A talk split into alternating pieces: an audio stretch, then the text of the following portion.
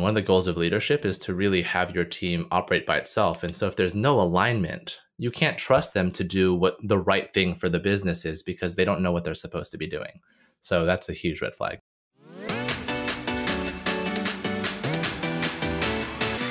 Hi, I'm Nils Vinje, and you're listening to the B2B Leadership Podcast, a show dedicated to demystifying leadership development one conversation at a time. Each week, I sit down with leaders in the B2B space to discuss their journey and what they've learned along the way. This podcast is brought to you by the B2B Leaders Academy. The cost of not consistently developing your leadership skills is enormous, and the B2B Leaders Academy features monthly leadership training and live coaching. Being a great leader isn't hard, you just need a guide and the right set of tools. So head on over to b2bleadersacademy.com to join and become the leader you have always wanted to be. Hello, and welcome to another episode of the B2B Leadership Podcast. My name is Nils Vinje, and today my guest is Jerome Placido. Jerome, welcome to the show. Hey, Nils. Thanks for having me. Oh, my pleasure. I'm looking forward to digging into all things leadership with you, Jerome. But first, would you share with me and our audience the role that you're in today and the company that you work for? Sure, absolutely. So, currently, right now, I am a senior director of engineering at a company called CourseDog. It's a software company for higher education. I've actually been in higher ed tech for about 10 years. What's unique about CourseDog is that we we deal with an integrated academic operations platform. So we really engage and, and help universities operationally to operate as efficiently as possible with our various solutions that we have from scheduling to course catalog to curriculum management. Cool. And are you guys involved in the actual delivery of the courses or more in the management and infrastructure of how these higher institutions run? Yeah, we're, we're more involved on the back end, sort of back office things. So running the actual university and things like that. Got it. And, you know, from a total outsider point of view, looks like one of the most challenging logistical things to align all the professors and all the topics and all the courses and all the times and all the curriculums.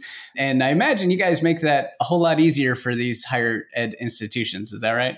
100%. That actually, uh, our scheduling product does exactly that. It takes into account the various faculty, the rooms, and then the courses you'd like to offer, and then actually provide a, a reasonable schedule to offer and on top of that, I mean, there's a lot of opportunities there to to optimize for you know student engagement, what students will take, what's more likely to be taken from you know a student certain student population and things like that. So a lot of opportunity to to help universities optimize.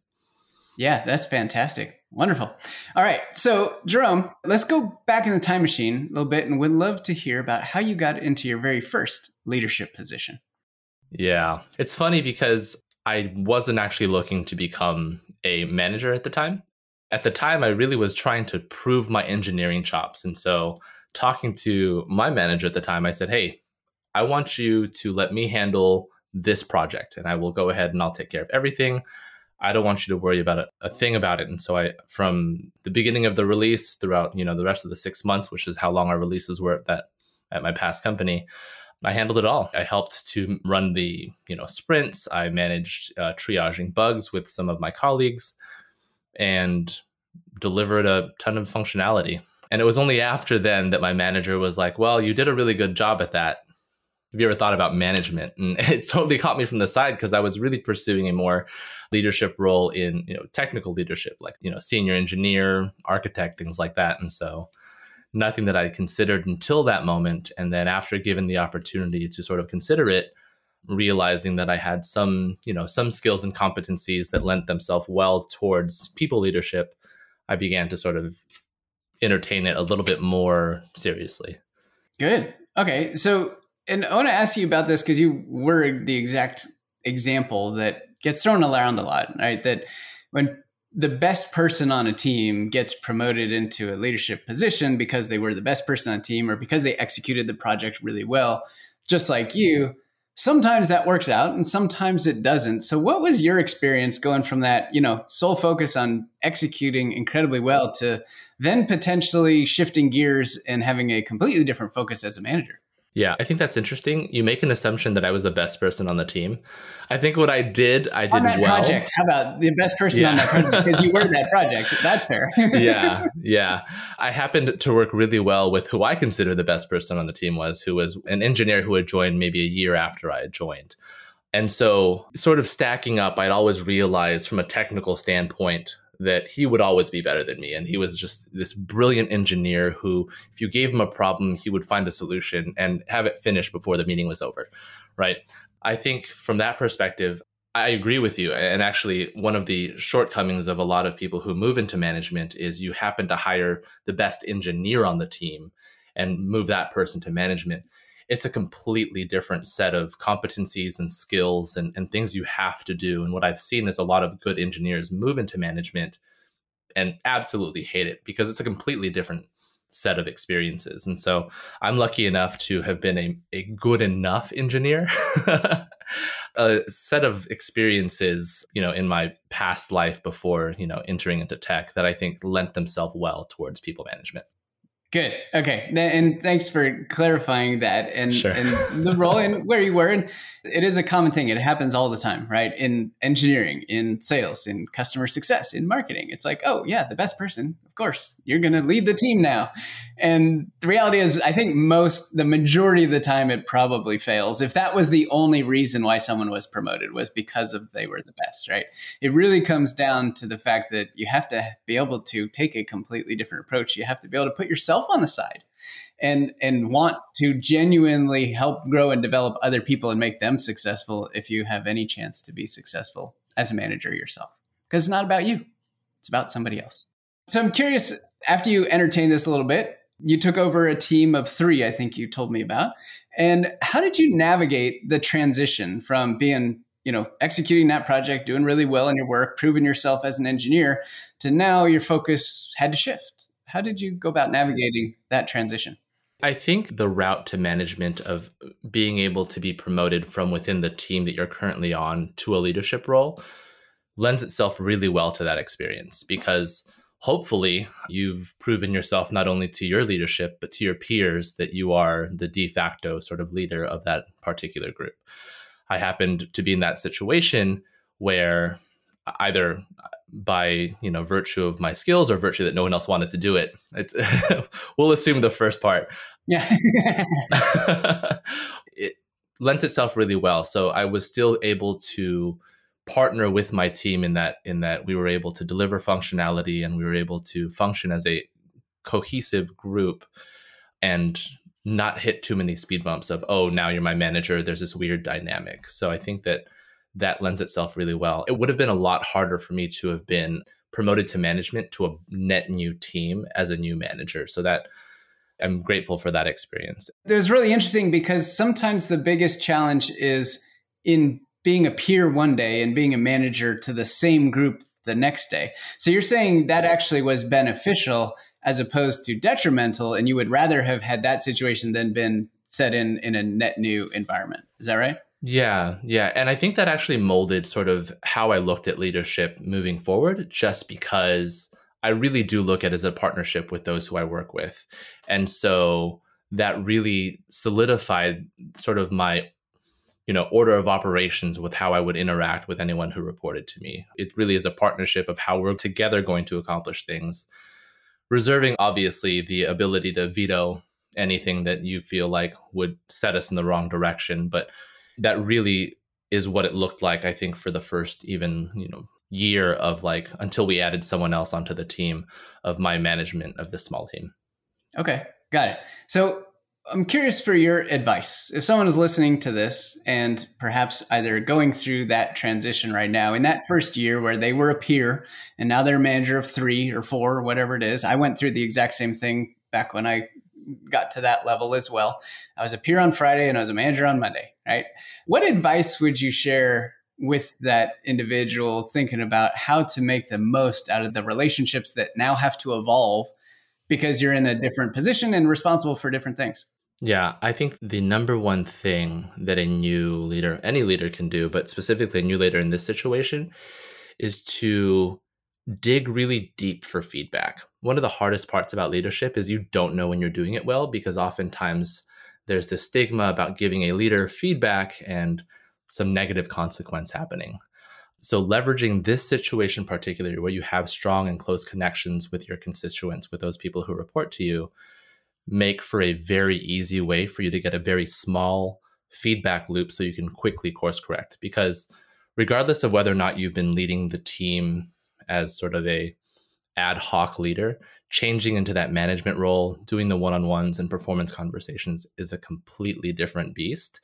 And so to create that feedback loop gives you a, a better way to do something that, frankly, most people weren't trained to do. I didn't go to school for management, and most people didn't go to school for management. So that feedback loop and creating that short reaction time to mistakes is really important. Yeah. Oh, that's wonderful. Wonderful advice. I'll share my side and would love to get your take on it. I was fortunate enough, I actually did go to school and I actually did get an MBA in management and organizational behavior before I got into my first technical people leadership position. And it was for the purpose of, I recognized it as a big gap. It had been almost, you know, close to 10 years. I was bouncing around as an individual contributor. I had no idea what I was doing in the professional world. I was not adding a ton of value. And so I went back to grad school and it kind of lit everything on fire for me. And I understood where I was supposed to go after that. So I was very fortunate in that sense. This particular strategy didn't really come from grad school, but I think a lot of the learnings there helped to shape what I did. But when I went from that, you know, peer on Friday to manager on Monday, my first instinct and first reaction, first desire was this is not Nils's team, right? It's not all of a sudden, oh, now I'm on Nils's team. Like, no, I did not want it to be about me, right? Because if it's just Nils's team or Jerome's team, it's just about the leader and everybody else just kind of abdicates everything. Well, I'm on Nils's team, whatever. So one of the things that I did was to work with the team and we did a brainstorm session and we created an identity for our team. I just happened to be the leader of that team. But we actually sat down and defined a set of core values that we all agreed to, that we would uphold and we could hold each other accountable to. And we defined what the purpose of the team even was. So it was a shared purpose. Everybody had a hand in crafting it. Very simple sentence. Right. And then it was a brand. And the brand itself uh, was kind of funny. We called ourselves Team Solid for the sole reason that when we looked at the values and the purpose on the board, on the whiteboard in that conference room, this is long, long ago. Somebody just said, wow, that's solid. And then that was it. It was like, okay, we're team solid. And that was it. And we all knew what we stood for. So now we had team solid and it was a, a living, breathing thing. I just happened to be the leader of Team Solid, but it was no longer about me. And that was that was how I approached it. We'd love to hear your thoughts on that kind of approach. Gosh, I wish I had sort of that foresight that you did. So one of the things I, I kept using from that first team, I was like, you guys are just so awesome. We have such an awesome team. And so it just sort of caught on. And so you were team solid, we were team awesome. Nice. Uh, we could have we could have made a magical combination. We worked in the same company. we definitely could have. Um, yeah, and uh, so it happened more, you know, unintentionally the first time around for me. But yeah, I definitely agree that even just creating sort of that team awesome identity. It wasn't just one person, right? And I think the danger of of teams I'd mentioned before, I, I wasn't the smartest person on my team. There was another engineer who was.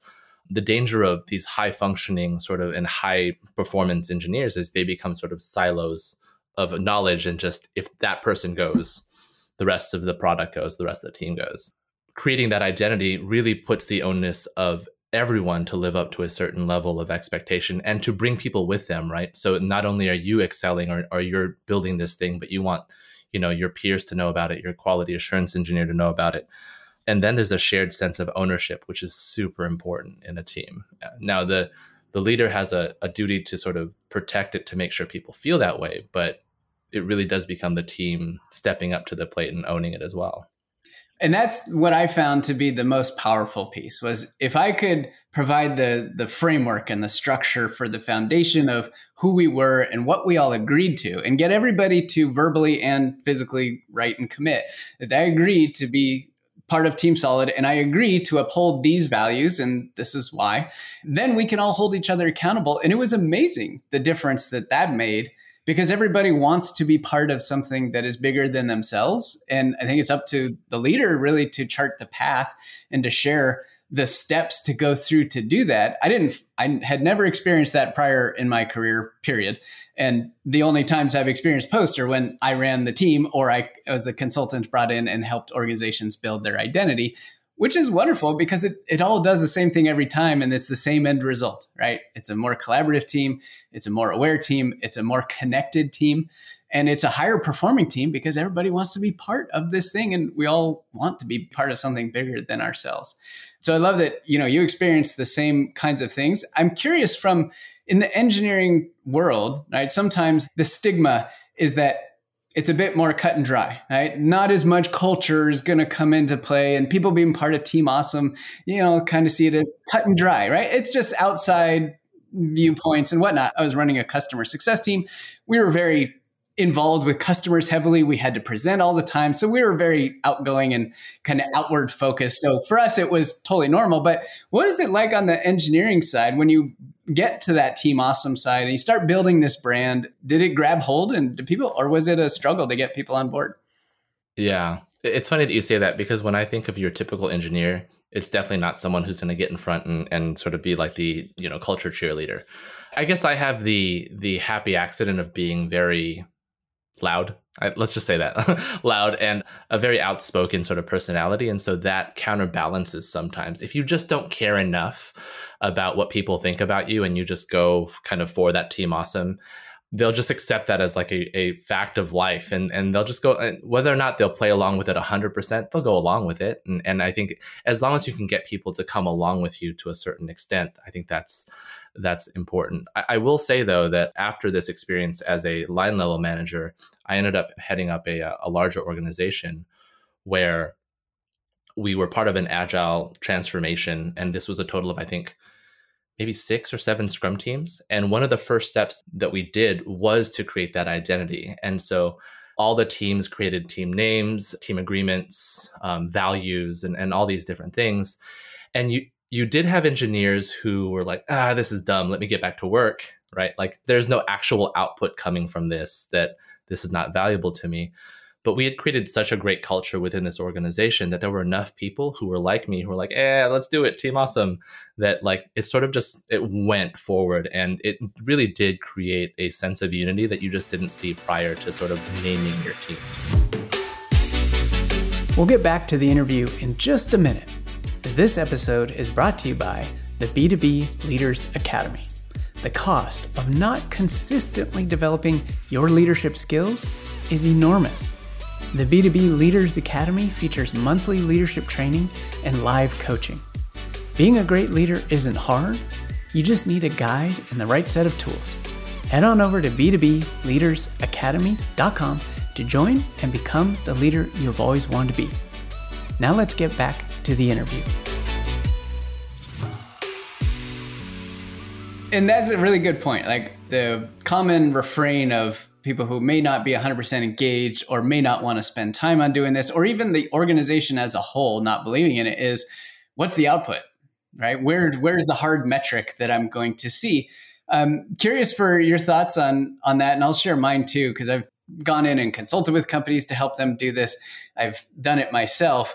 But there can also always be this aura of, well, how do you measure uh, what that was really worth? And Nils, if I pay you X dollars to come in and do this, what do I get as a return?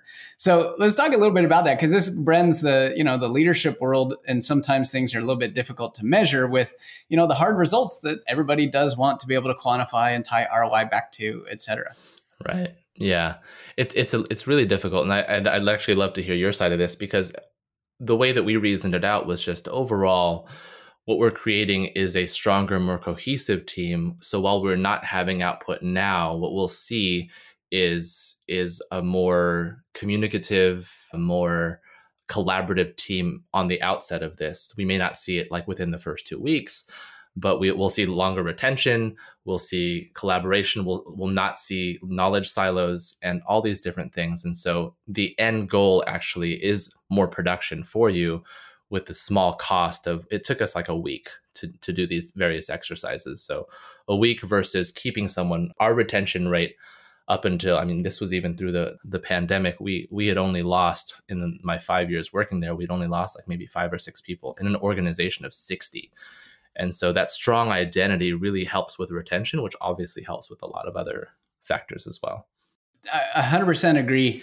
Retention is a key piece. Productivity is a key piece. One of my favorite exercises to do if people were hesitant about this, or when I was a consultant and um, you know talking to an organization about this, and I would share what what an identity means and how it works, and they'd be like, you know, why? What, what they kind of be a little skeptical is like this woo woo stuff, Nelson. I'm like, nope, really, it's not. I promise. Woo-woo. But what I what I would do is I said, okay, how about this? How about I, I'll give you a link, and you just send this link out to everybody on the team, and sometimes be 10, 15, 20 people and just answer a handful of questions. Just have everybody answered individually. Nobody's doing this together. It's all anonymous, nothing's tracked, and that's it. And one of the questions that was usually the most revealing and most powerful was a fill in the blank. And it said, the purpose of, and whatever the team name, so if I was working with a customer success team, the purpose of customer success at this company is blank. And I would get everybody to fill out the survey and fill in the blank. And then I would have a meeting with the stakeholders and I would pull up the list of results from the survey and share with them exactly what people said the purpose of their team and their organization was. And you know how many different responses I got every time I asked that question? Probably as many participants as there were. Bingo. That's exactly it. Every single time. And when you see that in in plain black and white, uh, view just very clearly, you can't ignore it. Now, all of a sudden, you look at that and say, okay, if I have 20 people on this team and there are 20 different ideas of what our purpose is, how on earth are we going to be able to deliver what we need to deliver for our customers or for our other internal teams? There's just no way. It became clear that the alignment was way out of whack. And then that would be the precursor saying, we need to define this. Like it's really an important piece and can be a huge additive one there. And just based on that, right? One of the, I think, in my opinion, one of the goals of leadership is to really have your team operate by itself. And so if there's no alignment, you can't trust them to do what the right thing for the business is because they don't know what they're supposed to be doing. So that's a huge red flag. And we can't hold them accountable to it either because we didn't right. align everybody. it's like a catch 22, right? And and that touches on one of my favorite points, which I wanted to ask you about, which is around the the mindset of, you know, no team or no organization should be reliant on the individual who is technically the leader of it right? It should be able to function on its own. And i view this I, my common saying on this is you know and what i coach people over many many years have is you should always be thinking about how you can work yourself out of your job. And it's not to say that you're not going to be useful to the organization anymore. It's just to say that your team should be able to function and run without you all the time so that that frees up time for you to go solve bigger and more important problems that are going to help the organization right so that mindset curious for your thoughts because it sound like we're on the same wavelength here but we'd love to hear your perspective absolutely what you just said reminds me when i was first moved into that director level role I had asked a previous colleague of mine who was no longer at the company, but he was a leader himself. I asked him, you know, when do you start looking for your, your successor? And then he basically told me, he's like, well, if you haven't started already, you're doing it wrong. So, like, day one, you should start thinking about sort of how to remove yourself from the picture. I guess I'm, I'm a little split on this just because sometimes when I do this, I feel like, man, my team must think I don't want to do anything because I'm always trying to make it so the team operates without me, right? But end of the day, I've seen what happens when a manager doesn't do that. If a manager goes heads down, I was talking with someone just previously, and they're people leaders. Well, they're line level manager, and they they were talking about how they just feel 100% at capacity and don't have time to tell you know their their tech leads or other leaders around them what needs to be done. And I came to the realization a couple days ago that while it may sound unfair, the leader should be the last person to be at 100% capacity. Because if you're at 100% capacity, you can't look around you to see who else needs what. And so you need a view of the bigger picture. So enabling your team to take on some of those things not only is a benefit to them because it helps them to grow and stretch, it also helps them to be more autonomous, which is what we want in the long run. But it helps to free you up as a leader to say, well, these two pieces are moving a little slowly. Let me take piece number three and move it over here. And that's far more important than filling yourself up because you don't want the team to take on the, the burden. That's right. And and the classic saying of you can't see the forest for the trees rings true right there, right?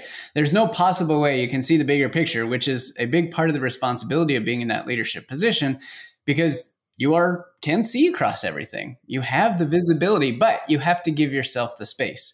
And you have to give yourself the time and you have to be able to pick up on the patterns to see where things are getting slowed down, where things are working really well in order to optimize and figure out what the right balance is. Yeah. And it is about balance though, right? Because I can hear myself maybe saying this to a manager who might report to me and them feeling bad, right? Like, well, I like I feel bad that I should be doing it because my team is working so hard. And what I would say there is like, well, if your team is working so hard, uh, are they working hard on the right things? Because if not, another reason for you to step higher and to take a look at what the moving pieces are. Yeah. Your team working hard, like as long as they're working hard on the right things, we're in great shape. But if they're working hard for the sake of working hard, or because there's some other blocker that somebody developed a workaround because they didn't want to really address the real issue, and you see the real issue and you didn't do anything about it, then that's a failure. Hundred percent. Right? Yeah. We want to go down that path. So, with this particular individual that you were talking to, what advice did you share about that being at hundred percent, and how, what was the guidance you gave them? Yeah, it's the same that I've given to a few other people in the past is one of the first things that I like to do and maybe you've experienced this as well but like as a manager your your calendar is just full. and there's hardly any like cracks in between.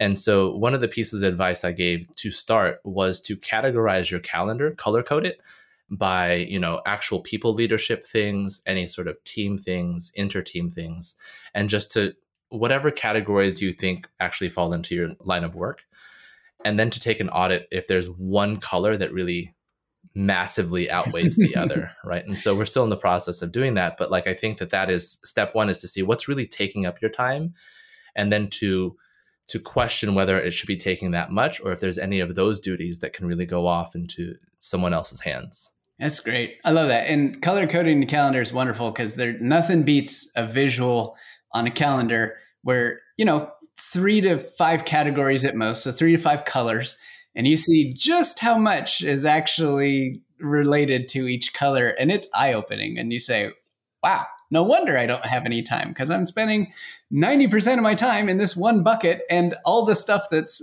I would love to do, focus on strategy, direction, big problem solving. I'm spending virtually zero there. Hold on that happened to me when I when I first took on that organization of 60 is I I, I made the attempt. I was like okay I'm going to do skip levels with everyone and I'm going to do it every quarter. Okay. Yep. That's a big that's a big take. Yep. And I, I didn't quite do the math ahead of time and I started doing these skip levels and I uh, one day I was like wow I, I have no time for anything and I looked at my calendar and it was all red. Red was my color for people for skip level meetings and I, I, realized that the that particular you know approach was not sustainable at all. So i had to find something else. But if it wasn't for like that i wouldn't have easily been able to identify it from the calendar view. So the, the skip level one is interesting. This comes up a lot in all the coaching conversations i have. So how did you handle that skip level where you want to keep a finger on the pulse but you can't necessarily you know allocate time for one-on-one for everybody even if it is only once a quarter? How'd you handle that yeah, I can tell you the things I tried. I can't tell you that any of them were entirely successful. One was I moved it from every, you know, quarter to every 6 months that I would rotate through, which still ended up being a lot, but it also it, it left a longer feedback loop. If you waited 6 months to hear from the same person, you're sort of out of touch. Another thing that I tried was office hours. I would I would post myself in a room uh, and and just have a sign up sheet, or or anyone could just drop in if it was empty, and I would I sat before the pandemic, I sat in a room that was very visible. Everyone was always walking through it. So as people were walking by, I could either just like, hey, come on in and chat, or or they would just drop drop in themselves. How much engagement did you get on the office hours? Curious.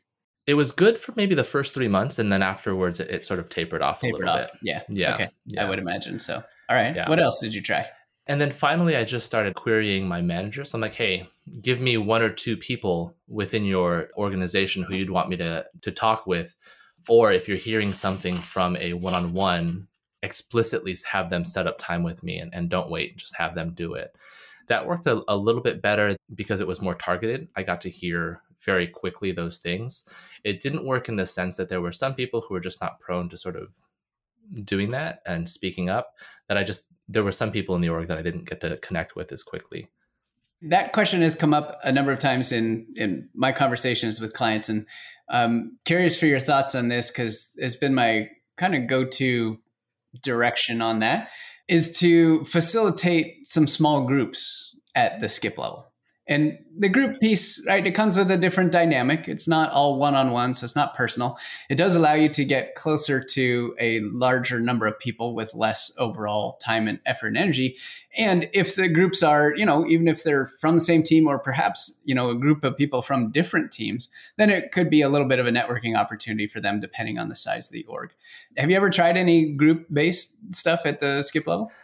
Maybe informally. It's funny that you mentioned that because that was my before I, I left Workdays where I was at, before I left there, that was on deck to try. I manage a much smaller organization now, so there's no need for skip levels, but it was on deck to try. I, I, say informally because there was a group of people that maybe we would all go to get coffee at the same time, and they were all sort of skip levels in, in a sense. So I would go and grab coffee with them and we would sort of catch up on the latest like news. And so that happened on a more informal basis, but nothing formally really. But I do see how that would be very effective. And I definitely probably will make that the first thing I try next time I'm in that situation. Yeah, cool. Well, when of course Doug keeps blowing up and he double the size of your org, then you got the plan already set in place. awesome. All right, Jerome, last question here if you could go back in time, knowing everything you know today, but go back to that point when you got into that first leadership opportunity with that team of three people where you were a peer and then a leader, and you know everything you've experienced to this point, what advice would you give your younger self? Yeah, I would say shut up. Love it. Uh, and the reason is, I, I think at the, at the time, I felt like I had to fill the room with an opinion or a voice not to prove myself but I, like i felt like i was responsible for making sure the conversation moved forward and that because of that i was responsible for making my opinion known. We were talking about feedback loops earlier and creating that gap of communication from the from the manager himself sort of lets you know how much leadership also exists is that feedback loop within within like a meeting or even just like a you know a thread if it was I was talking to me, I'd have to tell myself to shut up. But if I was talking to someone else, I'd say, you know, speak less and listen more. It sounds super cliche, and I know a, lo- a, lot of people say it, but it's so true. And it's hard to do all the things that we talked about, you know, create a self-running team, identify leaders, and all those other things without, yeah, you can't being quiet. Yeah, agree. I'm with you 100%. And it's cliche for a reason because yeah. and, and the people who understand and take the cliches and actually do the work they get the results. It's the ones who say, "Oh yeah, yeah." Everybody says to listen more and talk less. I know. I already know that. And yeah. those are the ones that aren't going to make it very far, right? They're not right. going to build an incredible team. They're not going to inspire others. They're not going to have a line of people waiting at the door to work for them again. So, Jerome, it's been an absolute pleasure talking leadership with you. Thanks so much for your insights on all these wonderful areas covered and incredible advice that you shared. So, uh, can't wait to hear what you and the team at Coursedog are going to continue to do. So thanks so much, and I'll talk to you soon. Thanks. Thanks for having me. Take care. Thank you for listening to the B2B Leadership Podcast. If you enjoyed this episode, I'd welcome you to subscribe and give the show a five star review. You can see the show notes and all of the resources mentioned in today's episode at b2bleadershippodcast.com. As always, I'm Nils Vinje, and I hope you'll join us again next week. Take care and have a great rest of your day. This podcast is brought to you by the B2B Leaders Academy. The cost of not consistently developing your leadership skills is enormous, and the B2B Leaders Academy features monthly leadership training and live coaching. Being a great leader isn't hard, you just need a guide and the right set of tools. So head on over to b2bleadersacademy.com to join and become the leader you have always wanted to be.